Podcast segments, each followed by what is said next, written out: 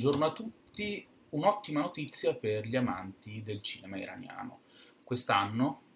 tra poche settimane, alla settimana della critica del Festival di Venezia, eh, parteciperà un film iraniano molto importante che ho avuto la fortuna di vedere in anteprima anche perché sto curando la traduzione dei sottotitoli insieme a un'altra collega bravissima, Parisa Nazari, che si chiama, si intitola Zalava. Eh, Zalava è il nome del villaggio in cui eh, si svolge tutta la, uh, la, vicenda. Si tratta di un film interessante, adesso eh, lo riassumerò brevemente, cercando di non fare l'odioso spoiler, ehm, perché secondo me in realtà non è tanto la storia che conta in questo film, ma è ehm, diciamo la, la,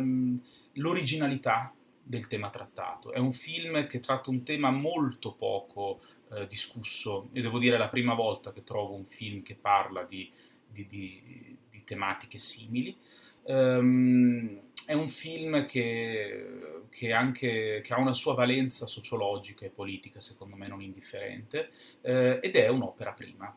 Un'opera prima di, eh, un, di un bravissimo sceneggiatore, che io conoscevo già eh, come sceneggiatore, e che forse anche il pubblico italiano ha conosciuto in particolar modo quello romano perché eh, la moglie eh, è la brava regista del film Esrafil che è stato proiettato al Max di Roma all'evento Tre Donne di, eh, di tre anni fa, nel giugno del 2018. Eh, il marito di Aida Panahande, la regista, è per l'appunto Arsalan Amiri, eh, che ha sempre lavorato come co-sceneggiatore dei, dei film di Aida Panande. Eppure ha deciso di esordire alla regia con questo film, questo Zalava, che per quanto mi riguarda è un gioiello del, del cinema iraniano contemporaneo. Non solo cinema iraniano contemporaneo, secondo me si può parlare anche di cinema curdo iraniano,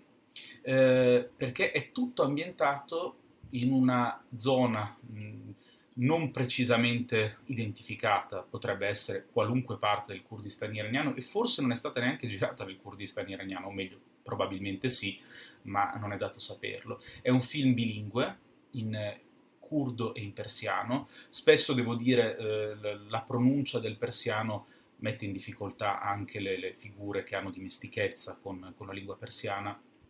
perché l'accento curdo... Eh, spesso disorienta molto anche, eh, anche lo spettatore più, eh, più avvezzo diciamo, al, um, ai film iraniani, soprattutto ambientati a Teheran e quindi parlati con un accento di Teheran. Um, dicevo, un cinema sociologico e politico. Uh, sociologico perché tratta il tema della superstizione. Il tema della superstizione in una regione eh, che è sempre stata, si può dire, abbastanza calda e che ha vissuto anche e vive tuttora eh, dei contrasti fra eh, lo Stato, rappresentato dal, dal, dall'attore protagonista, eh, che, è, che, interpreta un, un, sergente della gendarmeria a distanza eh, vicino al villaggio Zalava, eh, e gli abitanti di questo villaggio. Eh, gli abitanti del villaggio sono convinti che un jinn, o un gen pronunciato alla persiana, una figura anche eh, una figura non del tutto simile a, e non del tutto sovrapponibile a quella che conosciamo noi di demone, ma molto vicino, eh, che un jinn si sia eh, impossessato del villaggio, che abbia posseduto in qualche modo il villaggio e quindi anche gli abitanti che, che vivono all'interno di questo villaggio. Eh, ovviamente il sergente di gendarmeria che si oppone a, a, alla superstizione eh, tipica del, degli abitanti del villaggio eh, provvede a sottrarre le armi in possesso dei, degli abitanti del villaggio proprio per evitare che l'isteria di massa possa provocare atti di violenza eh, e possa sfociare il tutto in una, in una tragicità incontenibile. Eh, non solo, decide a questo punto di arrestare il, eh, il Gengir, anche qui non si può parlare di esorcista ehm, in tutto e per tutto, perché l'esorcista come conosciuto nella tradizione, eh, nella tradizione cattolica eh, è diverso, il Gen Gear, eh, colui che cattura il Gen letteralmente, ehm, opera in modo diverso, però diciamo che fondamentalmente sono due figure abbastanza simili, um, e decide di arrestarlo eh, in qualità di cialtrone, come appunto eh, come colpevole di, di, aver tentato di turlupinare i, eh, gli abitanti del villaggio eh, sfruttando il loro essere così creduloni, il loro essere così legati a, eh, a credenze che lui avversa per ragioni personali e poi si scoprirà perché. Eh, se non che eh, un qualche cosa che non posso rivelare spingerà il sergente a tornare nel villaggio una volta abbandonato, eh, proprio perché il demone potrebbe essere ancora lì. E eh, questa convinzione eh, da parte degli abitanti del villaggio potrebbe questa volta colpire in prima persona una persona cara al, al sergente di gendarmeria. Eh, si tratta di un film molto originale, come dicevo, tratta un tema non, non, non dibattuto, il tema del, del,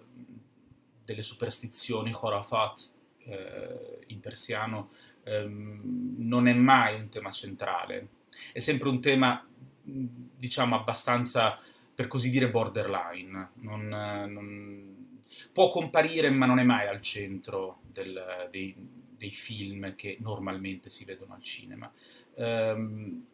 e si tratta di, di, di, di un film che eh, ambienta la storia in un momento molto particolare. Siamo all'inizio del 1978 e di lì a poco comincerà la rivoluzione iraniana che poi porterà alla caduta dello Shah Mohammad Reza Pahlavi e alla nascita della Repubblica Islamica nei primi mesi del, del 1979. Mm, perché scegliere questa collocazione temporale? Il regista non lo spiega. Non ci sono in realtà eh, avvenimenti storici eh, menzionati, giusto un titolo di giornale che compare eh, in, una, in, un, in, un, attimo fugace. Eh, quello che è trattato all'interno del film in realtà è eh, il, la tensione che eh,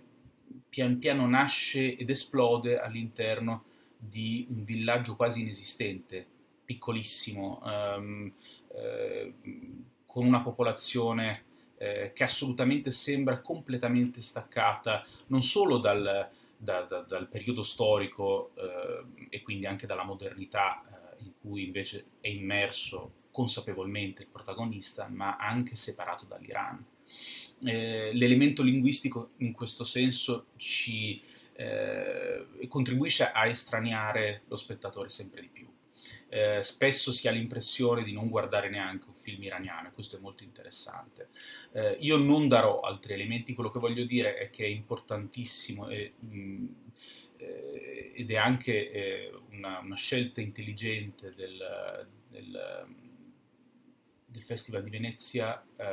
ospitare un film iraniano che eh, presenta degli elementi di, eh, di, novità